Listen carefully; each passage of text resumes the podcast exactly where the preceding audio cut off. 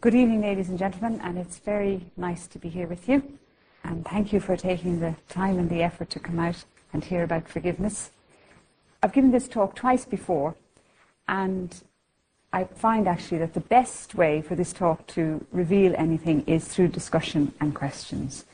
So the talk itself is not going to be terribly long, partly because Mr. Jones wants to get out fast, but but I think it's in the discussion that if we're going to reveal anything or find out anything, that's where it's going to happen. I am a teacher in a school up in Dublin, in John Scotus School, and I asked some children this morning primary school children what they thought forgiveness was. And one little chap said, Well, if you're out in the yard and you get a bang on the knee and it starts bleeding and it's really sore, and then whoever knocked you down comes over and says, I'm sorry, well, then you just, you just get on with it. You just say, It's okay. You just leave it. And you just go and tidy up your knee. You don't sort of think about it. He said, I think that's forgiveness. And another little girl said, Well, it's not holding a grudge not having any grudges. You don't sort of hold it in for something. It's not having a grudge. And another little girl said, it's just letting go. You just say, it's okay. And I thought they certainly got one element of forgiveness clear. That forgiveness is going to require us to surrender hurt. That's certainly one element of it. When I was doing this talk before, I was looking for a good quote to start with. And I found one and it's from W.B. Yeats, and it's from a poem called A Dialogue of Self and Soul. And it goes like this I am content to follow to its source every event in action or in thought. Measure the lot. Forgive myself the lot. When such as I cast out remorse, so great a sweetness flows into the breast that we must laugh and we must sing we are blessed by everything. Everything we look upon is blessed. Now, this quote inspired me, and it inspired me because it links up forgiveness with happiness, with joy, with blessedness, but it also recognizes the need for remorse and repentance. So forgiveness has two aspects to it. There's the victim. To forgive, we need to let go we need to surrender. If we're to enjoy forgiveness, or if we are to experience the blessings of forgiveness, we have to acknowledge what's done wrong, and we have to have a resolution it's not going to happen again. So they're the sort of elements, at least to start off with. It also means, I think, that if we're going to understand forgiveness, we can look at examples on the world stage, but more importantly, as Yeats said, we must follow every event in action or in thought to its source. Which means, I think, that we must put ourselves under the spotlight. We must look and see what goes on in the heart and what goes on in the mind. And when it's under observation, then it might be possible to find out what forgiveness really is, what gets in the way of it, how we can grow in it. And it's these questions what is forgiveness? What is not forgiveness? what gets in the way of forgiveness and how we may grow in forgiveness that are going to be the kind of pointers for our discussion. So, just to put you in the picture, we've got forgiveness needs letting go, it needs acknowledging what's done wrong, and it needs that we're going to look at these questions. What is it? What is it not? And what gets in its way? And how may we grow in it? if you ask yourself, what is forgiveness? One thing it'll presuppose is that we believe in the good. We wouldn't have any need of forgiveness if we thought that the reality is that everyone is out for themselves, everything is Mayfain, there is no such thing as one great big good, because there would be nothing to transgress then. So forgiveness, if we even acknowledge its existence at all, it presupposes that we have a belief in the good. The dictionary gives us two definitions. It says to cease to feel angry or resentful, to remit a punishment for an offence. These definitions highlight the unifying power of forgiveness. It is that which makes whole a situation where the good has been ruptured or transgressed. But it makes demands on the one who forgives and on the one who is forgiven if the reality of the good is to be made real and restored. So admittance and remorse are necessary on one side, and surrender of resentment and the hurt on the other.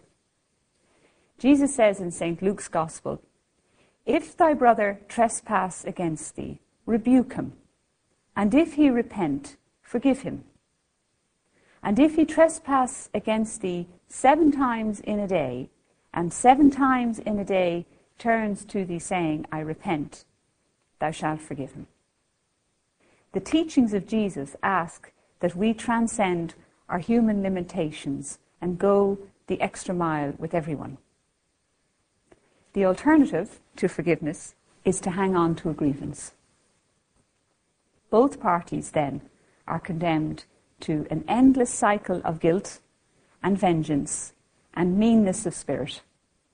And as the little subtitle for this talk is, that's definitely not a recipe for peace. Forgiveness makes sense if personal satisfaction is not the highest good. If we believe in the unity of mankind, or as a philosopher called Marcus Aurelius says, if we remember the close bond between ourselves and the rest of mankind, because we were all born for one another, then forgiveness makes sense. It can end the quarrel and it can restore the unity. And it's not just in the Christian tradition that you find forgiveness lauded as a quality to cultivate. The great teachers of humanity all seem to say the same thing about forgiveness. They all point to this restorative quality of it. They all point to its unifying force. Lao Tzu said, The good I meet with goodness, the bad I also meet with goodness, for virtue is goodness throughout. The Buddha has an even more graphic description of forgiveness. He says, Even if the highway robbers with a two handed saw dismember you limb by limb, kind and compassionate, I exhort you to abide, loving of heart, and not harbour any secret hate. Just as a sandalwood tree, hewed by a woodcutter, envelops the woodcutter in its fragrance, similarly, even when a person is persecuted, their compassion and their love must envelop the wrongdoer. That's a fairly high ideal. Would you agree? Maybe we sort of say to ourselves, no, that's not realistic. That, that's not going to happen. The point is, the more you look at this topic, the alternative is much worse. If we don't strive for something along the lines of what the Buddha says and what Lao Tzu says and what Christ in our own tradition says, we are condemning ourselves to a very dark existence. In Srimad Bhagavatam, he says, even though scolded by the wicked, or insulted, spat upon, or abominably treated by the ignorant, the man who desires his well being should deliver himself by his own effort through patience and non resistance. So, even if you were ultimately the most selfish person in the world, forgiveness is the key. Because otherwise, you're going to be left with the grievance, left with the hurt. And while we'll look later on at how that can sometimes appear attractive. In the end, it poisons us. So the wise are wise because they know what's best for themselves. Christianity makes it very clear. It has forgiveness at its very center. Jesus' life and death were examples of forgiveness. And time and time again in the Gospel, he tells humanity to turn the other cheek, to love our enemies and to go the extra mile. He further says that unless as humans we can forgive each other and return good for evil, we will know nothing of the divine. And knowing nothing of the divine must mean a life tethered to the humdrum, an endless cycle of tit for tat. And that's bleak. The message was unequivocal. Jesus would lay down his life and wipe the slate clean for humanity if his words could be accepted and if man could recognize and acknowledge the reality of the good. And time and time again, he linked man's capacity to forgive his fellow man with the entry of the divine in our lives.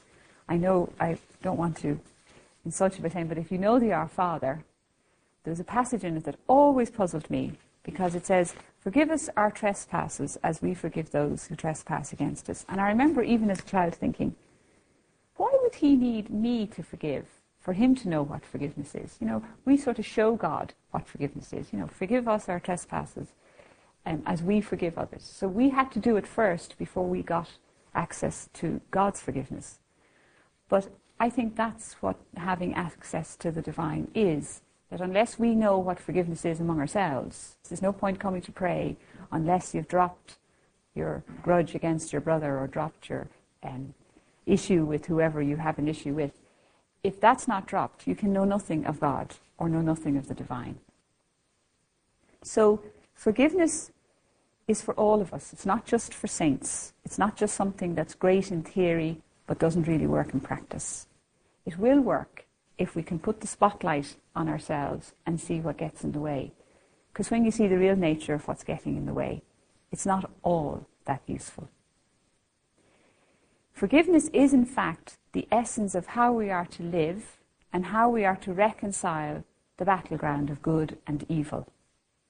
If forgiveness were to disappear, how would any situation or any person or anything change? We would be condemned to live life in the past.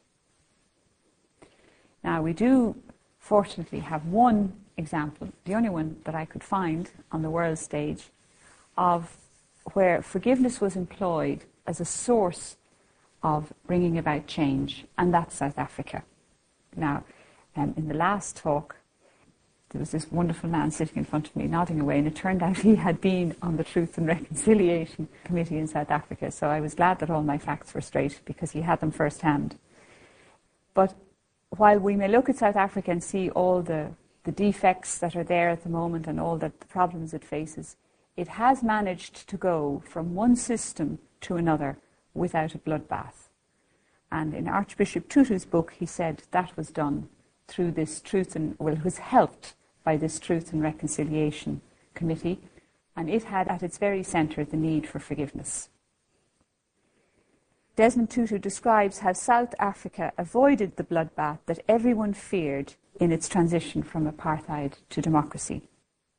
The people and their elected representatives agreed to the setting up of this Truth and Reconciliation Commission, and it was a very brave and daring step the victims of apartheid and violence would forego their right to bring legal action against their oppressors as long as the oppressor ad- admitted their guilt in public. The accounts of these victims and perpetrators makes very harrowing reading, and I would not recommend that book for your Christmas reading if you want a nice, lazy Christmas, but it's a book worth reading if you want to see the scale of what people can put up with and what they can rise to in terms of forgiving their fellow man. Both sides of the divide, the blacks and whites, were ready to play their part, and they were willing to return good for evil.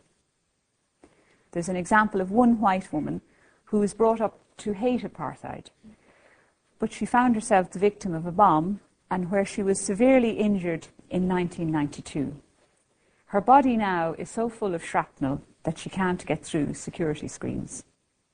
When asked about amnesty for the perpetrator, she said, I would like to meet the man that threw the grenade in an attitude of forgiveness and hope that he could forgive me too for whatever reason.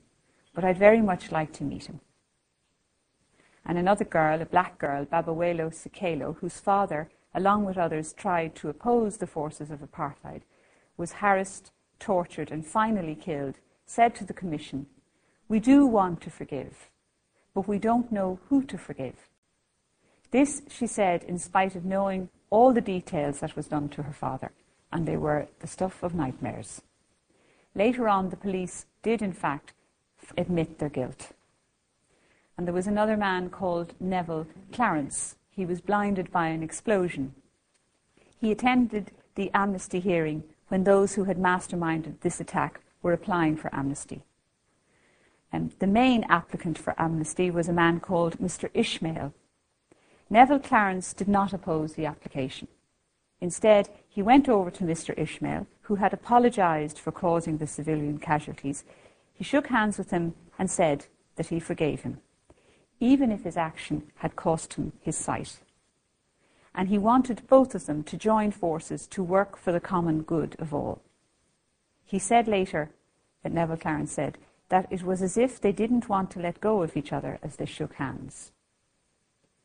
Now, when you hear these and you read them out, I sort of think they're a bit bland, really. You know, I forgive you, you forgive me. But when you read what they went through and you read what they suffered, and that they still could get up and say, okay, we, we won't take them to court, we won't fight, we won't kill each other, we will actually forgive. It's a remarkable thing to have happened. And the gentleman up in Letterkenny who was there, he said, it's kind of as if this capacity to forgive is very developed in South Africa. He said, I'm not so sure you could get it to happen in Ireland. Because he said they didn't hold on. And he said the, the most hard, I mean, they were worse, if you read the book, they're worse than anything you've ever read. And yet they got up and said these things in public. Bishop Tutu said that the price for anyone on the commission was quite high because he said not one of them got by in their lives having heard everything that was heard without suffering some catastrophe. He said actually listening to the accounts nearly finished off some of them. To be listening to it day after day and hearing these accounts and watching people break down and watching people forgive and seeing this emotional kind of cleansing happening, he said he could do it once but he couldn't do it a second time. So the fact that a country could take up a stance like that is remarkable. And I can't think of any other examples apart from Gandhi and I'm sure there are others, but in our present time, this one looms large. And one thing it does show in South Africa is that these people seemed to understand the need to perceive all the events that had happened to them right throughout their past with an impersonal rather than a personal eye. For the sake of unity and peace and a deeper insight into humanity, they were ready to forego the debt and surrender the hate. Likewise, the oppressors, for years enjoying power and privilege, finally had to acknowledge the injustice of their position, admit their guilt, and thus make it possible for them to be forgiven. Now we can say, how can we do that? Can you do that as a, an individual? Well, self examination can highlight the errors of mind and heart which cause us to inflict pain on others. Being able to admit to wrong is a big step. It requires humility and honesty. The further step of eliminating whatever vice that gets in the way, eliminating it, allows us to be open to the grace of forgiveness. And then forgiving others and returning good for evil is then possible. And it's the greatest challenge we probably ever have to face. It pushes us to our limits. Marcus Aurelius puts it another way. He says in his nine steps on how one should conduct oneself when offended, he says, think of the characters, of the character of the person who has offended you, and in particular the pressure which their own ways of thinking exert upon them, and the consequent self assurance with which they commit these acts of theirs. So, forgiveness is a purity of mind which allows you to think and behave on a universal scale. It allows you to do this because you can understand your fellow man. Forgiveness allows both parties to go free. The slate is clean, the good is restored, and the possibility for this sweetness and laughter that Yeats talks about to flow is possible. Now, the next question is what is not forgiveness. Well, one thing it's not is it's not niceness and it's not sentimentality. More importantly, you can't use it as a cloak for injustice. In the Bhagavad Gita, there is the story of Krishna and Arjuna. Krishna was not too sympathetic when Arjuna, who was a great warrior and told to go out and fight, refused to fight. And he refused to fight on the grounds that all the people he was going to be fighting were all his family or his extended family. But he was told, no, it's your duty to fight. That's what you have to do. That's what you are. You're a warrior. That's what's necessary now. And his refusal to fight was seen as cowardice. Krishna said he was a coward because his love made him forget his duty to his country. His motive was therefore not pure. So we may have as our lot to act as teachers or to punish or to judge or correct. If we avoid doing these things, we're not practicing forgiveness. We are simply just not doing our duty. Just as forgiveness requires us to relinquish the personal viewpoint, justice may require us to act against the oppressor. But the only thing it doesn't require us to do is to hate him. So justice can operate, and it may be necessary to act, and it may be necessary to be tough, and it may be necessary to punish, and it may be necessary to reprimand. But as long as there isn't a motive of getting back at the other person or hating the other person, that's valid. And there's actually a little story. You would like a little story at this point? It's a story about a snake. Whenever you see these books and you hear about stories of snakes, they're always very interesting because they're always people who were once something else. They were never always a snake. And this is a story of a man who ended up somehow in the form of a snake. But that's not the important bit. The important bit is this little bit. This man, in the form of a snake, stopped biting everyone. He thought he was going to be really good. He wanted to be a good snake. And he wanted to, I presume, kind of redeem all the sins that he had done wrong. So all the villagers found out that this is what was going to be the case and that this snake was an easy prey. And they used to come and collect fruit or wood or anything from the jungle and they would throw stones at him. And he never retaliated. It didn't disturb him. And there was no reaction. So then they thought to get a bit more daring, so they started to take up sticks and they started beating him. And they pulled his tail and they dragged him all over the place. All sorts of trouble befell this poor snake. But because he had promised not to bite, he was going to be a good snake, he kept quiet and endured all his sufferings. After a number of months, these holy men, they always appear in these stories, the holy men came by and they were returning through the same forest and they saw the snake and they saw his terrible state. He was in bits. And they said to them, What have you been doing? And he said, Well, I was trying to be good. I, I said to myself, I'm not going to bite.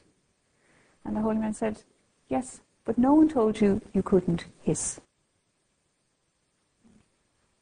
He had his little mechanism for warding off his foes, um, and he didn't use it. And that wasn't considered by the wise men as the most intelligent thing he could do.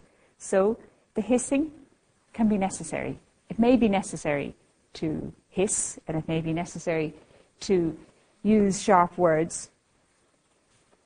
The key is, though, that when we tend to use the sharp words, the trick is to deliver them with no venom. All you needed was the hissing. You don't need the venom. It's also important that acceptance, sometimes we can, a wrong is done, and we as the victim can accept it. We can deal with this somehow. We may have the strength or the character to let go the hurt. It doesn't mean the person who committed the wrong is off the hook. They do need to say sorry. They do need to feel remorse. Otherwise, they don't get to experience the forgiveness. So you may be free of whatever they've done to you, but it is important for forgiveness, if it's to work on both sides, that there's repentance on the side of the culprit. And time and time again, when you look through the Bible and Jesus' words, always coupled with forgiveness is this need for repentance. Jesus was going to lay down his life, he was going to sacrifice everything. But it did require that man had faith and faith in his words and repented his wrongdoing.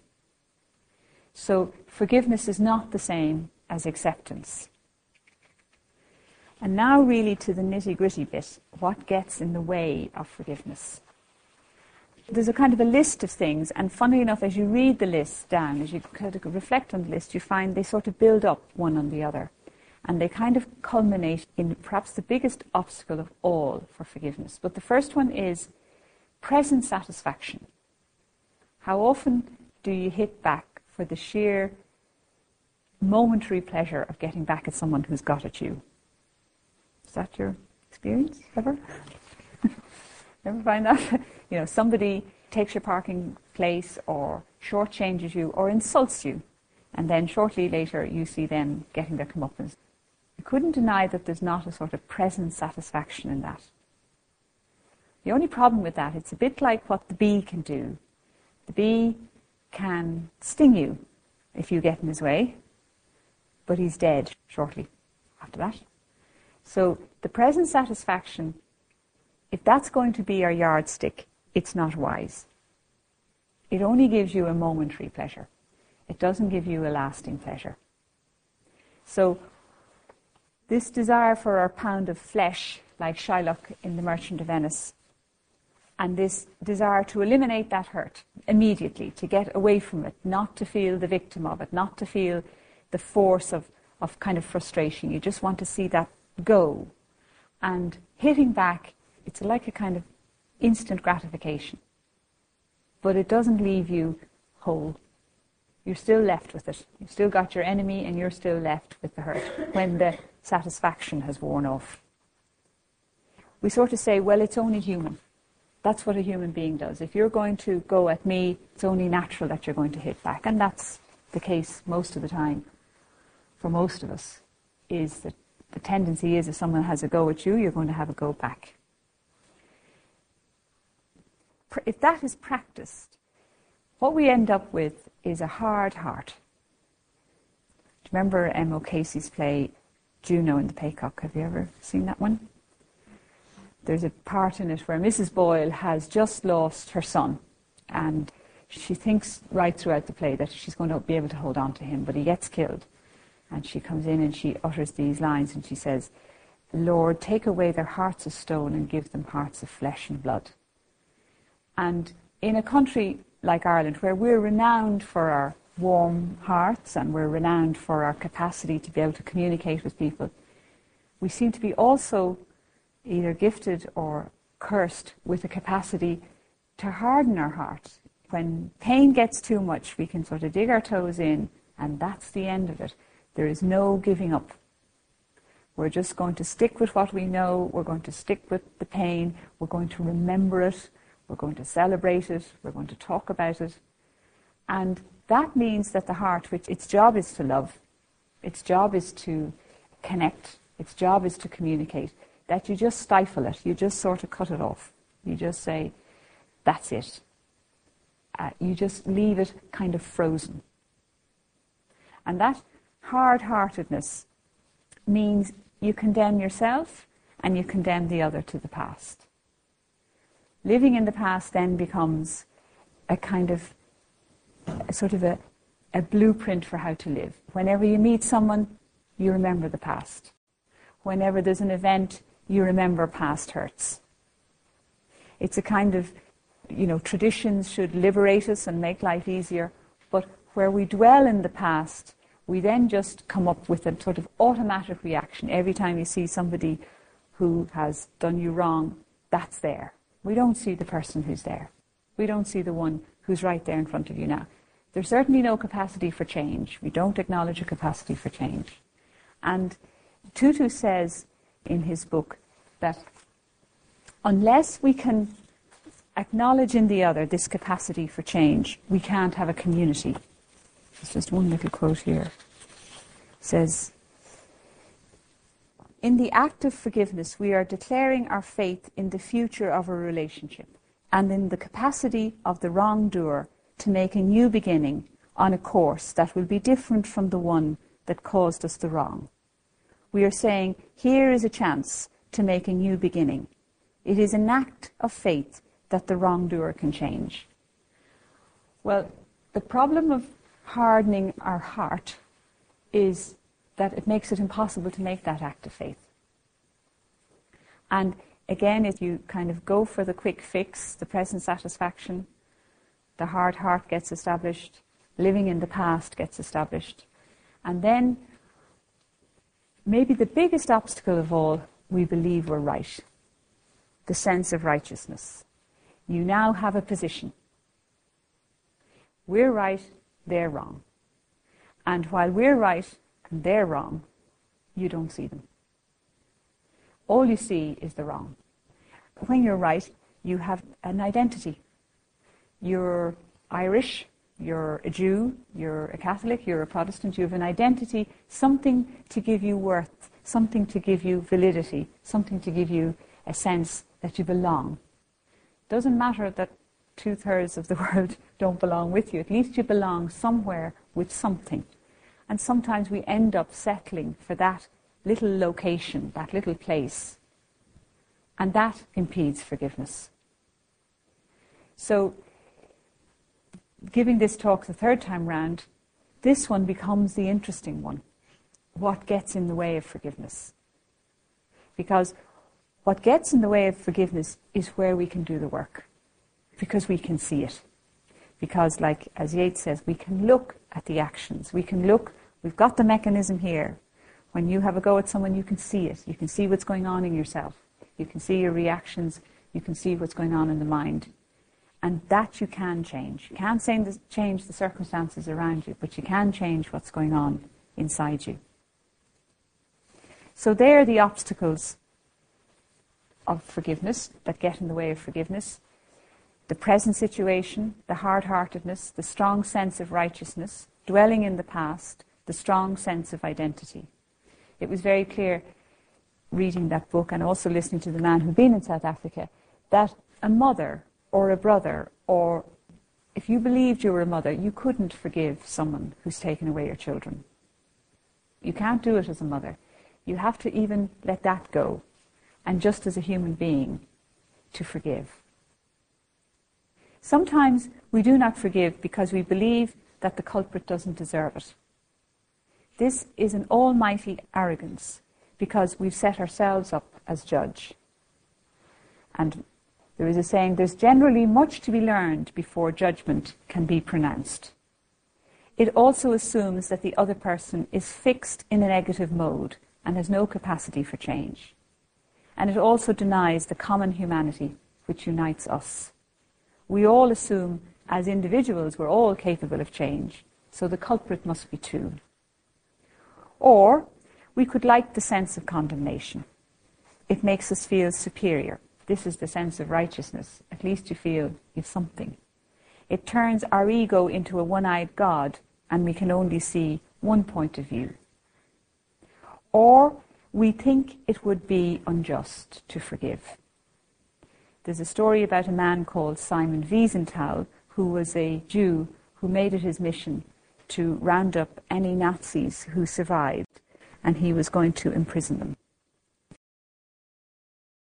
And he was at the deathbed of one Nazi soldier who asked to be forgiven. The soldier had been part of a group who rounded up a number of Jews locked them in a building, and then set the building alight.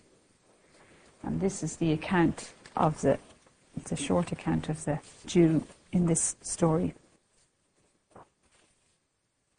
Simon Wiesenthal, and he has written a book called The Sunflower, and he tells the story of how he was unable to forgive the Nazi soldier. So said he had put these people into a room and then locked the door and then set it alight and they burned to death. And he asked on his deathbed if Simon Wiesenthal, who was a Jew, could forgive him. And Simon Wiesenthal said he couldn't. And he asks at the end of the story, What would you have been able to do? Would you have forgiven him? Tutu goes on to say that if you can't find forgiveness, the situation has to stay as it is. You have to stay with Jews hating Nazis. You have to stay with the factions. So while it's very understandable that it's hard to forgive, without it, we're condemned to what is the present situation, whether it be good or bad. Now, the next question is how can we grow in forgiveness? First, by being convinced of its value. And that takes place when we begin to see what goes on in ourselves, the consequences of not forgiving. The second is cultivating compassion, realizing that other people's actions are errors, are often errors produced by ignorance.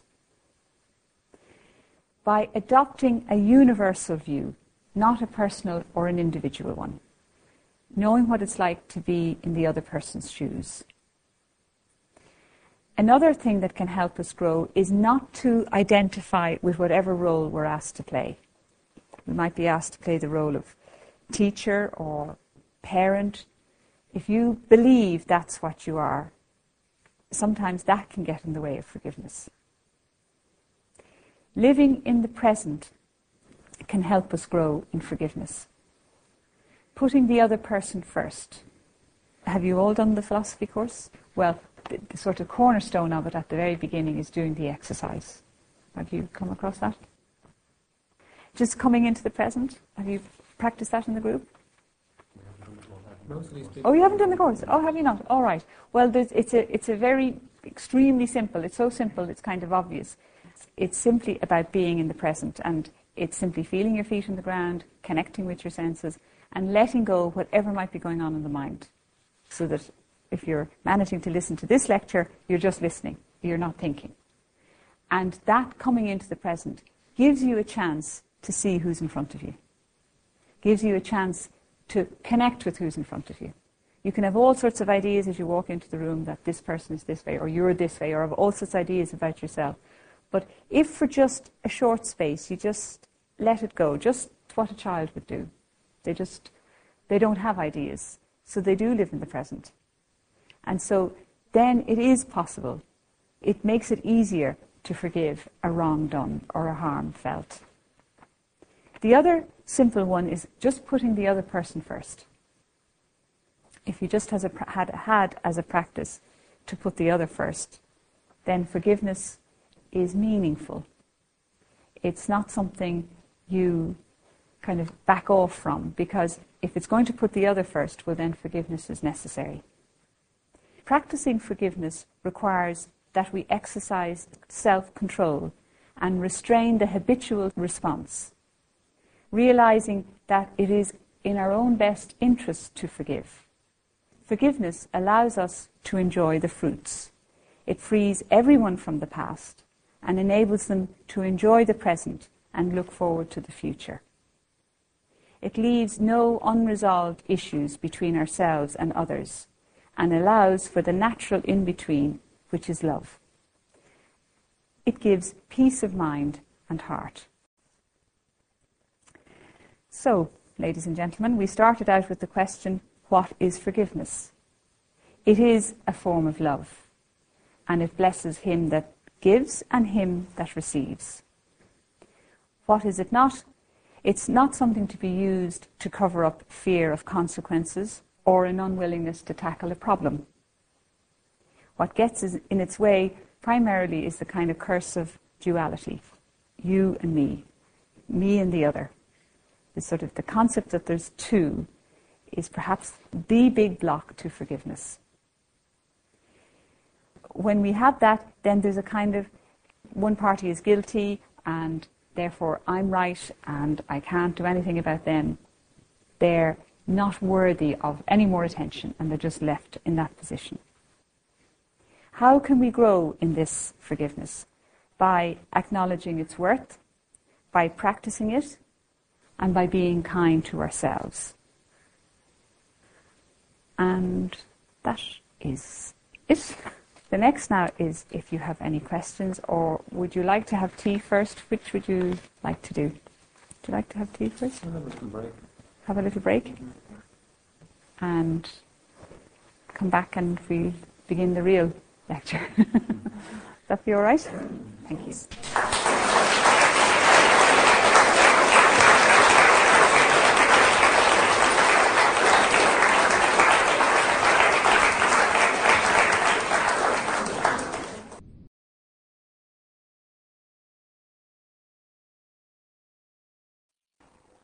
If you'd like to put up your hand and then we can get the mic to you successfully before you start speaking. more an observation than a question. I get the impression that forgiveness isn't very popular or very current in among the public or among the media. And I was just thinking of a number mm. of instances recently, say in Britain when um, when Myra Hindley died. Well, actually, it was in Ireland. It was an Irish newspaper. I think it was the Irish version of uh, one of the British tabloids. It was very unforgiving type of headline. I think it was something like along the lines that at last the devil is where she belongs in hell. Mm. And I think it was just politically, she couldn't be, well, this is what was said anyhow, she mm. just, just politically she couldn't be forgiven. And I think much the same with the two, well, were boys when they murdered Jamie Bulger. You know, they're more or less, I think their identities are completely changed and, you know, to be, I think they are released or they're in the process of being released, but they have to have, you know, altered identities. And say here, you know, it's, I think it's on the cards that Dessie O'Hare would be released. released yeah. And that has mm-hmm. given rise to quite mm-hmm. a, you mm-hmm. know, quite a reaction, adverse public reaction, mm. that people maybe are not ready for forgiveness, a lot of people at least. Yes, it's a very important point when you read about what Myra Hindley did, or you hear about what the two youngsters did to Jamie Bulger or Dessie Hare and the finger episode, they were horrific. I mean, the, the deeds are horrific, and they are almost crimes against humanity in a way, in the sense of what kind of pain you can inf- try and inflict on somebody else. And forgiveness for to be complete does require that in each of those cases, the culprit acknowledges the wrong. Because in a way, the forgiveness can't really happen until they see the error of what they've done. Now, that's one side of it, is that there has to be, as it says in the Bible over and over again, there has to be some kind of awareness of the damage done or the wrong done before the fullness of forgiveness can take place. But the other side of it, us reveling in feeling superior or feeling, you know, wanting to condemn them or kind of what you see sometimes on television is people hankering after some kind of pain to befall them isn't helping either. It doesn't make the situation any better.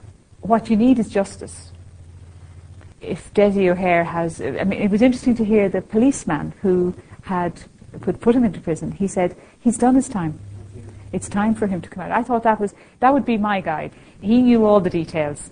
He had put him there, and he obviously worked very, very hard to put him there. And if he'd decided, well, that this is a Dawson Dara interviewed as well. He, the, the man whose fingers were chopped off, yes. his son-in-law, and obviously he suffered terribly. And also, Sundara attributed the whole episode to the premature death of his wife. His wife had cancer, and he maintained that the. This is uh, Dessie O'Hare's wife? No, Austin Darragh's wife apparently had cancer, and Austin Darragh, being a medical man, he yes. think that he would, you know, know about these things. He attributed his wife's death to, to what had happened to the episode. son. Yeah. All right.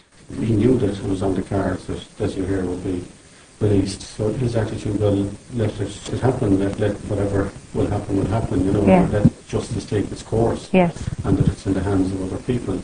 He wasn't saying, you know, lock them away or don't let them, don't release them. He's quite open to, you know, to mm. forgiveness, but it wouldn't be, I don't think that was the general reaction. So there isn't in the system, there isn't maybe the provision, you know, if somebody commits an offence against an individual, the individual victim is almost sidelined, you know, and the yes. offence is against the public or against the state, and there doesn't seem to be the provision for contact, we say, between yes. the yes. And, and the victim. Maybe in some mm. instances the victim wouldn't want it. It's not there. The, all the offences against the public or against the state, and the individual victim is, you know, is incidental. Yeah, that might be what makes that truth and reconciliation thing such a useful blueprint if it could be used in other situations. You do get the sense, though, that this kind of outcry is kind of powered by these obstacles to forgiveness, which are a sense of righteousness or a feeling that they deserve to be punished. It's not that punishment shouldn't take place, but I think on the kind of individual level where you hanker after that as satisfaction, it's almost like vengeance. You just want vengeance is not the way to peace.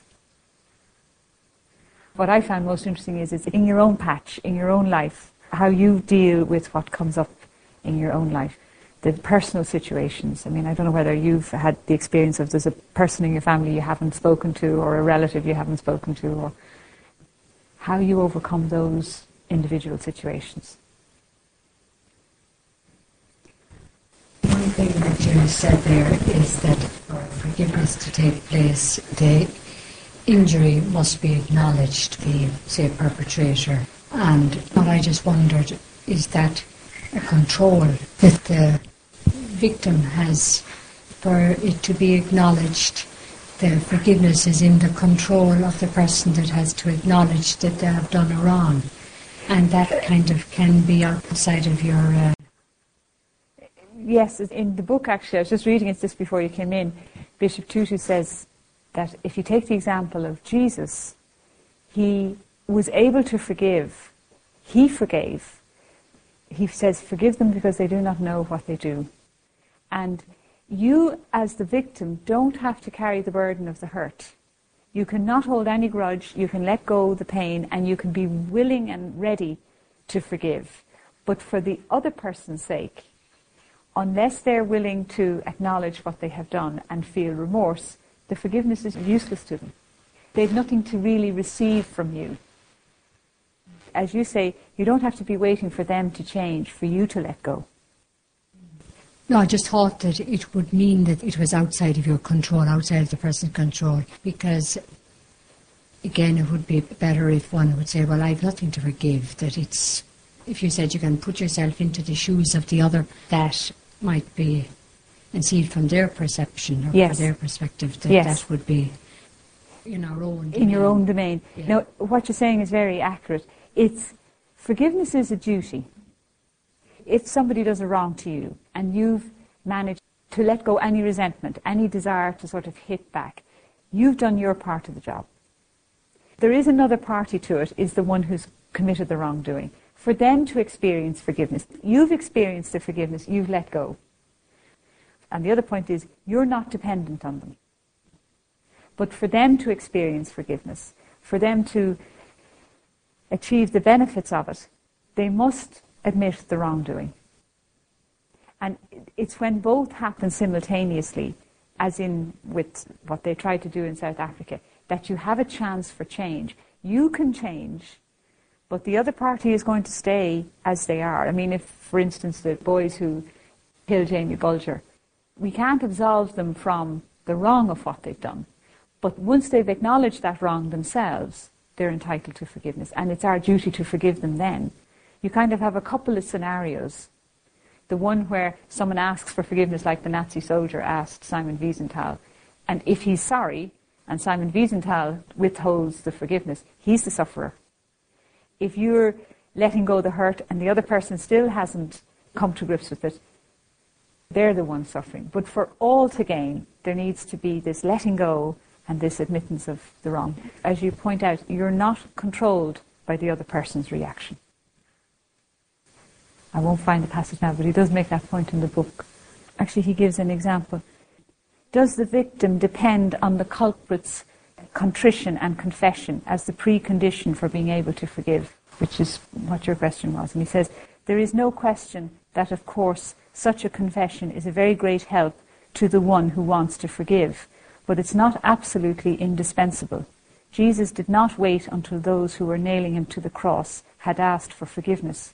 He was ready, as they drove in the nails, to pray to his Father to forgive them, and he even provided an excuse for what they were doing. If the victim could forgive only when the culprit confessed, then the victim would be locked into the culprit's whim, locked into victimhood, whatever his or her own attitude or intention that would be palpably unjust. And then he uses this analogy. Imagine you're sitting in a dank, stuffy, and dark room. This is because the curtains are drawn and the windows have been shut. Outside, the light is shining and a fresh breeze is blowing.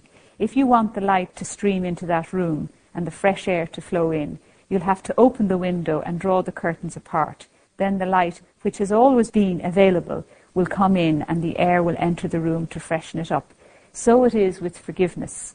The victim may be ready to forgive and make the gift of his or her forgiveness available, but it is up to the wrongdoer to appropriate the gift, to open the window and draw the curtains aside. He does this by acknowledging the wrong he has done, so letting the light and fresh air of forgiveness enter his being.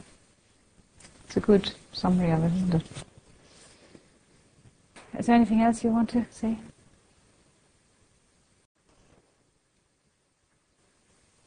I thought your lecture was a wee bit one-sided. It was a nice lecture, but maybe a bit too nice.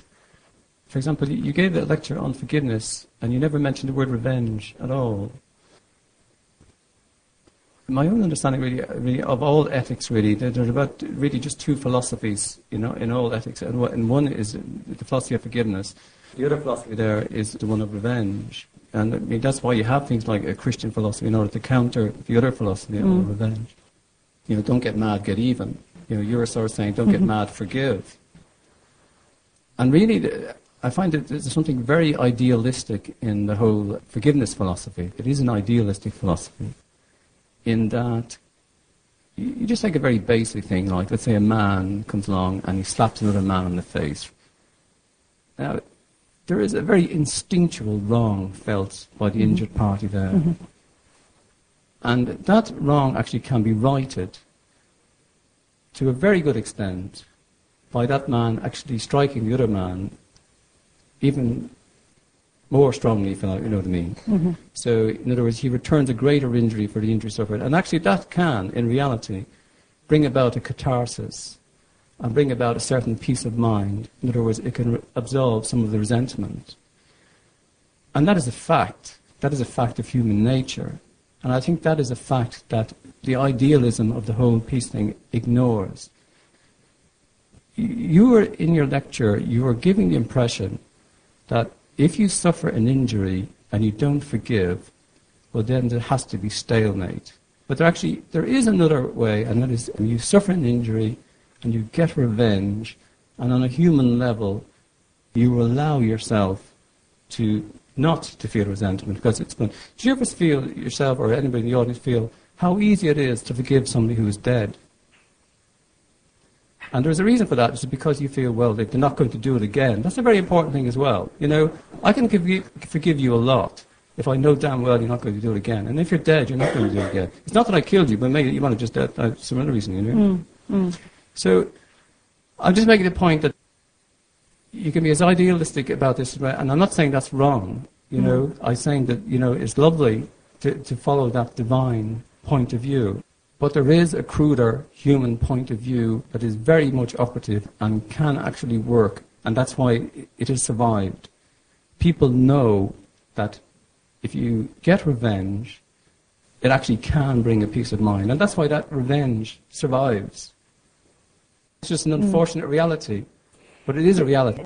It's a fair. If the cruder scenario worked, i.e., if the person slaps you across the face and you go and slap him harder, if he learns from that, if he learns something real, if he learns that you don't do that sort of thing to other human beings, then it's worked. But if all he learns is the next time I hit you, I'll have a, a weapon, he hasn't learned anything.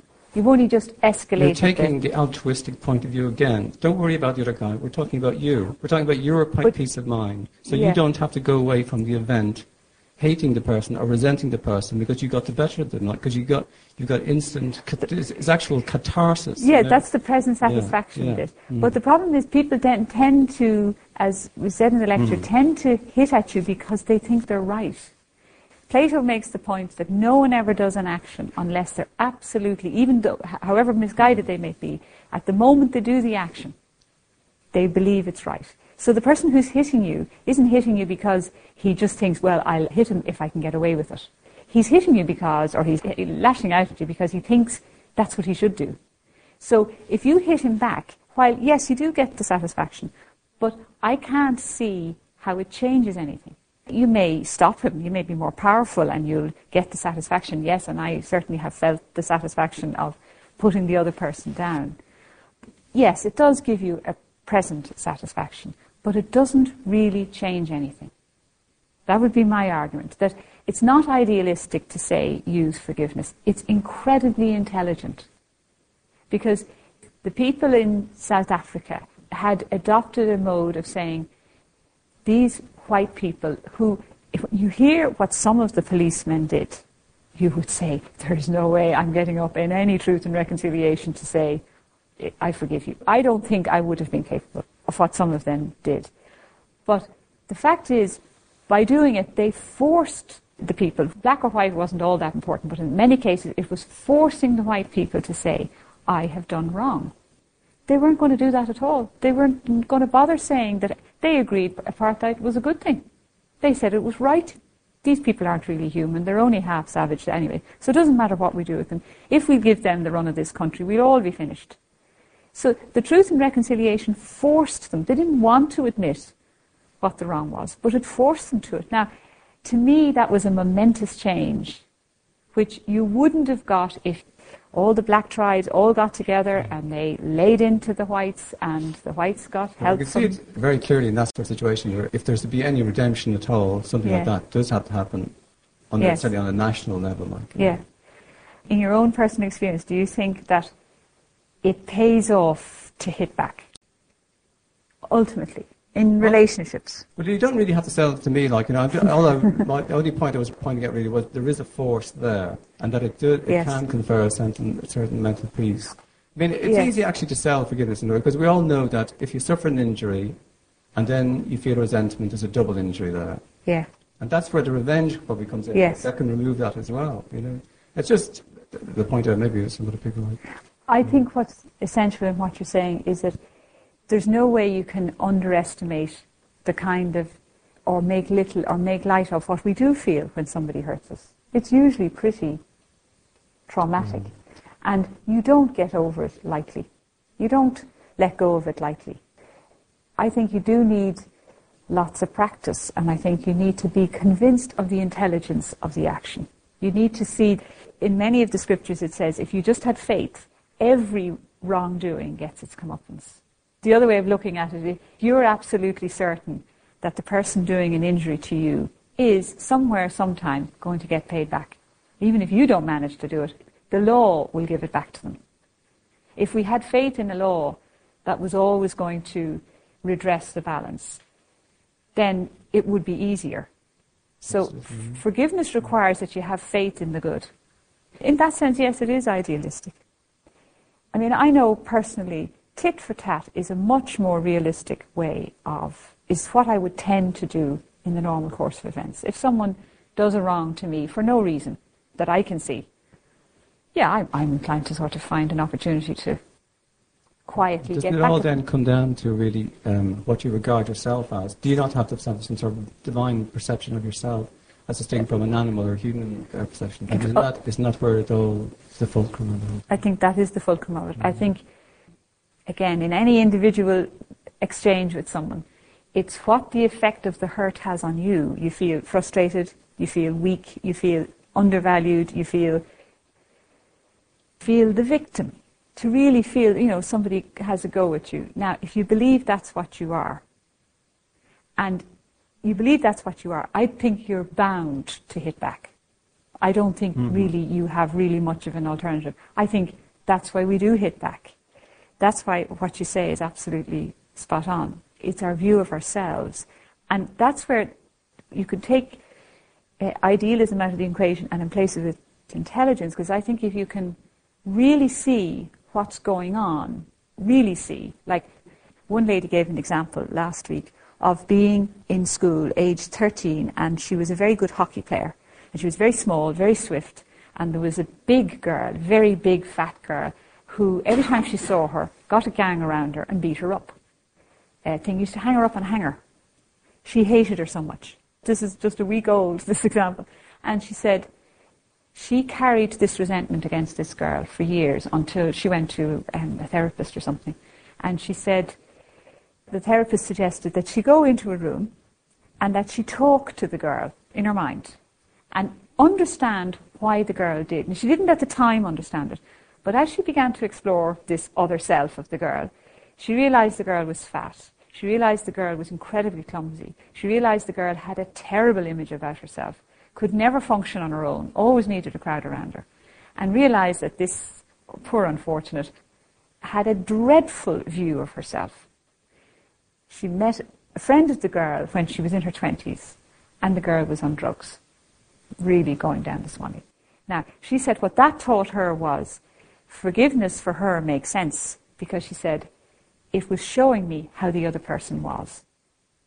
The other person was doing what they were doing out of a very dark self image. Now, I wouldn't ever suggest that the road of forgiveness is some nice, sentimental, easy thing that we're all going to find. The purpose of this lecture, on my part, would be to convince us of its value. That it's, a, it's an incredibly useful virtue to cultivate. Not in any mm-hmm. sense, not even for a good reason, but for an intelligent reason. Because it'll force you to look at your picture of yourself. I've just had it today, somebody I asked them to do something and they should have done it. It was their job to do it. And they said, no, no, no, I'm too busy. And I had no time to kind of deal with it. And immediately you feel this horrific hurt that somebody has sort of ignored you. And then you realize, this is what I think I am. I think I am ineffective. That's what's hurt. If you ask yourself in any situation, what is hurt? It's an idea about yourself. And that's why forgiveness is useful. It forces you, you've put your finger right on it, it forces you to see what you think about yourself. Forces you to look and see, what do I think I am? Am I, what am I? Because it's identification with something makes us break up the good. Very good, night, thanks. Let's address the question. okay. You mentioned acceptance earlier on, but didn't go in very much depth. Where would you place acceptance in relation to forgiveness? I think it's a bit like what the lady said there that, again, you can accept a situation as it is. Whatever, you can accept it. It's important to be able to accept it. It doesn't mean, though, that action doesn't need to take place. There is always the danger of acceptance becoming confused, being passive being so passive that you do nothing about what needs to be done about. For instance, if somebody is, I remember somebody had an example of a man he knew was stealing. He knew he was taking wood from somewhere, and he was giving it to him. He was passing it on, and he said, I knew where it was coming from. And he said, What would I do? And he said, Well, you just have to tell him you know it's stolen. Number one. I think what's very difficult for us to do as human beings is to be able to sort of put the knife down the middle and say to the person, what you're doing is wrong, while at the same time fully accepting the person. That's the hard act. That requires some kind of development or some kind of real big view of the situation. That you're able to say, that's not appropriate, and at the same time not resent the person. Acceptance is step one, but it's not the ultimate. It may only relieve the victim. It may not do the duty to. When I was doing the lecture, the point was made forgiveness is a duty of a human being. That's why I think it says in the Our Father, you're to forgive each other, as you're to forgive your trespasses, and that you don't come to make an offering until you've forgiven. It's not something we kind of lavish out when we're feeling good. It's something that's essential as a human being, to grow as a human being. Is that answering your question, or is there more about? Yeah, I, I, I think acceptance as an injured party is something that is vital, and accepting how things are. Forgiveness can be one step removed once you've accepted, if you're talking about a personal letting go of things. So yes. you're not injured as a person by holding on to feelings for revenge and the slapping back. And there's always an issue of justice. So justice ought to be done because justice in society is important, but acceptance I would place personally more important than forgiveness. Once I accept a situation and it's been dealt with, then whether I forgive or other people forgive, for me it's not the issue, it's whether I accept or. Um, where does that leave the other person? To sort themselves out. it's not my problem. well, yeah, well, that's, that's very honest. It can be very helpful on an individual level. There's one little quote, if I can find it. You can make the vision a bit bigger. It's in this one, I think. It's a bit about. I'll just say it's not totally selfish because I think if people observe you as a model of accepting something, it's actually worth teaching. It is. So actually, it works both ways. It's the other person. It does. Absolutely. This is the way he says, learn to forgive others. Forgiveness is a master key for the purification of one's mind. Forgiveness can only come in a person who renounces his claims and lives only to fulfill the claims of others. To ask for forgiveness and to forgive others from the core of our hearts is a great spiritual asset to purify the mind. I think forgiveness, in a way, has a lot to do with how we see other people. But for sure, you can't do the step of forgiveness until there's the step of acceptance. But, you know, when you said that's their problem, I saw that today too. I, I mean, I thought, well, I'm not going to bother with, I'm going to let that go. But what was there at the centre was, well, tough luck for them. That puts off the possibility of unity. And, I mean, why not go the whole way? there is another step to it. Is there anything? No. No? Okay. Anything else? You spoke at length there about the Truth and Forgiveness Commission in uh, South Africa. We have never reached that stage here in, in the Republic of Ireland No. or Northern Ireland. Why do you think that is so? I think it's because we have within us a God and a demon in a way. I think we have a tremendous emotional power as a people, greater than perhaps you would see in other nations. I think you see it manifest in our capacity to kind of communicate with people, our capacity to enjoy ourselves, our capacity to sort of welcome people. It's a kind of natural thing we do even without thinking. There's a great sort of spirituality there. There's a great hunger for something beyond the material. But if we get caught in that emotional world in a negative way, like if there's pain, if we experience pain, the demonic side of it is we're very, very reluctant to let it go. And then if we can't get the present satisfaction, we lurch back into the past, we rehearse the wrongs, and we find satisfaction in hating. Because that emotional power will be used one way or another. Either you unleash it. Again, I think it's a great thing of, or it's an important thing of actually valuing the other as yourself, not as someone different, not as someone superior or inferior, but as yourself, as someone sharing your humanity, just as yourself. I think this hard-heartedness, I think O'Casey was right. I think when you read that play, his plays, they're desperate in one way because they're incredibly tragic. You don't come out feeling full of the joys of spring, you know, you come out feeling, jeepers, you know, where did it, you know, will this ever end? And it's being perpetrated, it, you know, it goes on, goes on in the north. Individually, you listen to all these people, and they're magnificent. You'd love to have them to, into your house. You could sit and talk to them for hours. I mean, you could sit and talk to Ian Paisley forever. He's a charming man. You hear people talk about meeting him on an individual level. He's great.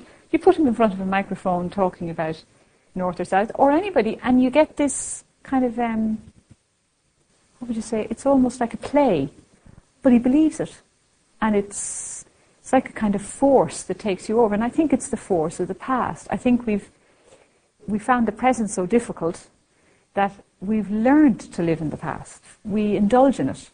And I think that means that the emotional energy is kind of dripping away in a kind of sentimentality in one way and in a viciousness. And I think that's why we find it so difficult to let go.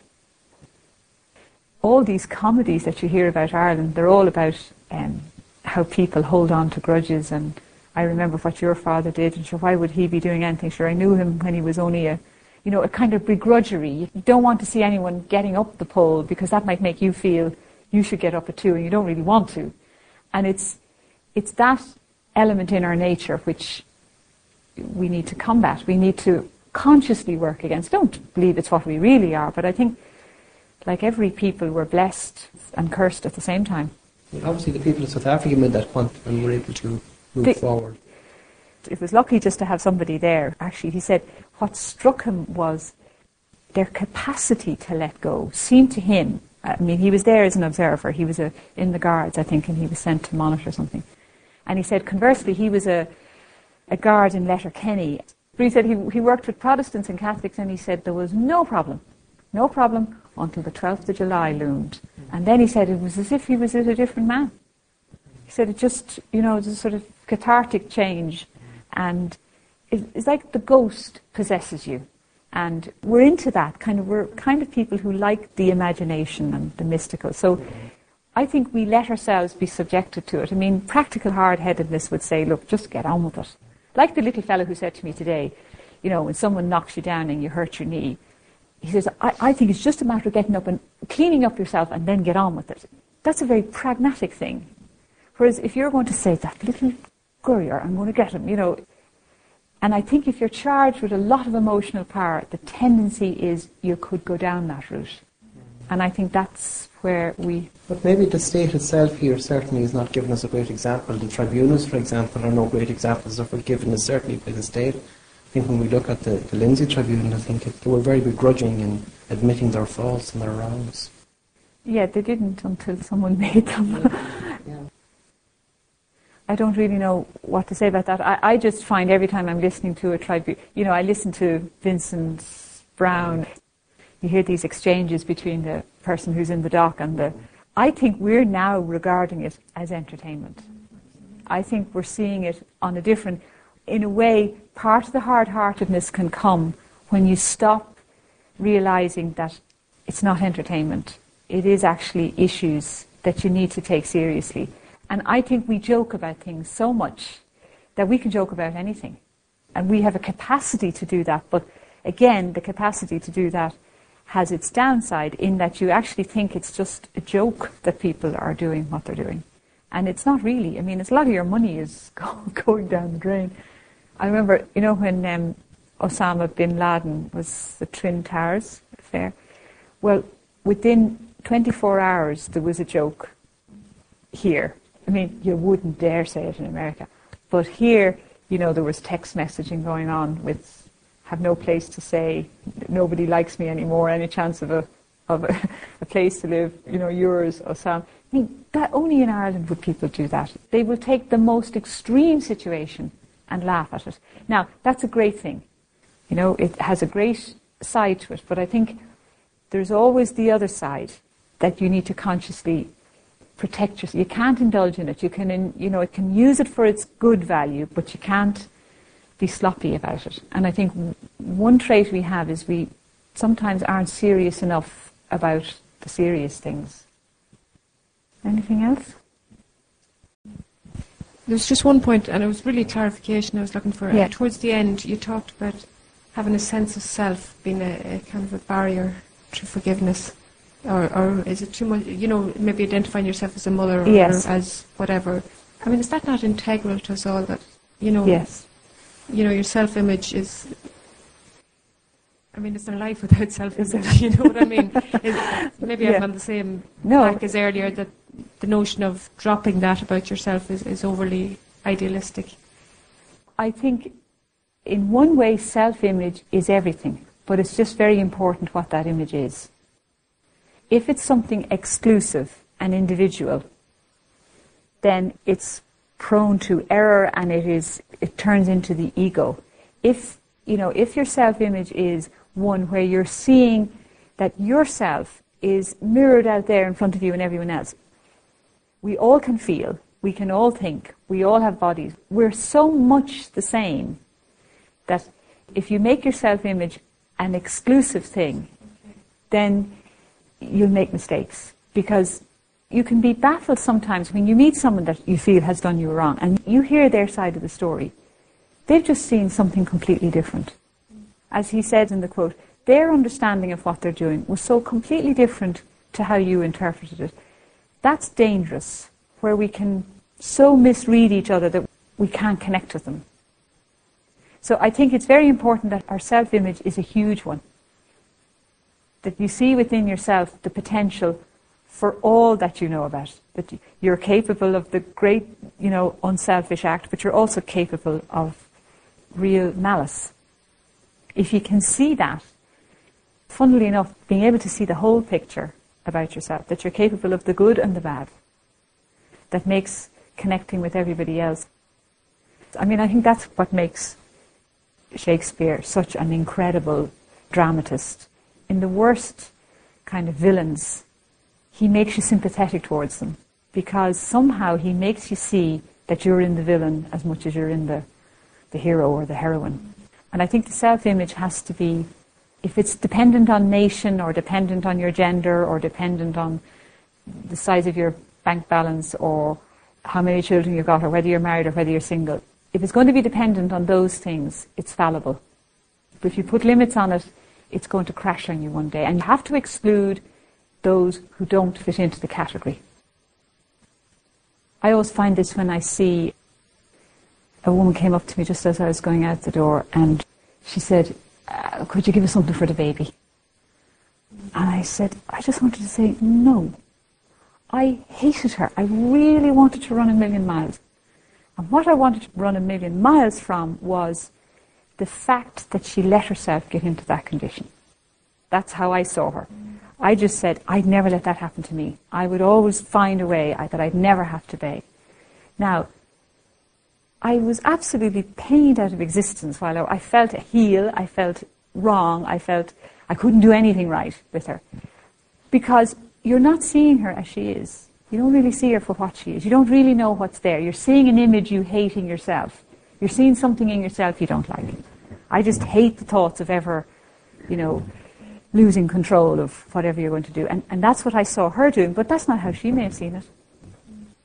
And sometimes, you know, I've heard people who kind of engage with these people, and they say, you don't give them money, but if you talk to someone, if you actually just acknowledge that that human being is the same as yourself, they want the money. But that's a side issue. As long as you don't not acknowledge the humanity. And I think that's where what you said about how we see ourselves is at the kernel of it, is at the centre of it. Anything else? It's time to call it a, a night. Well, thank you very much. As always, the questions are the meat and drink of these talks. I hope what you've heard is what we've said and what we've heard is useful and worthy of practice. That'll be the most important bit. So have a very good Christmas and thank you very much.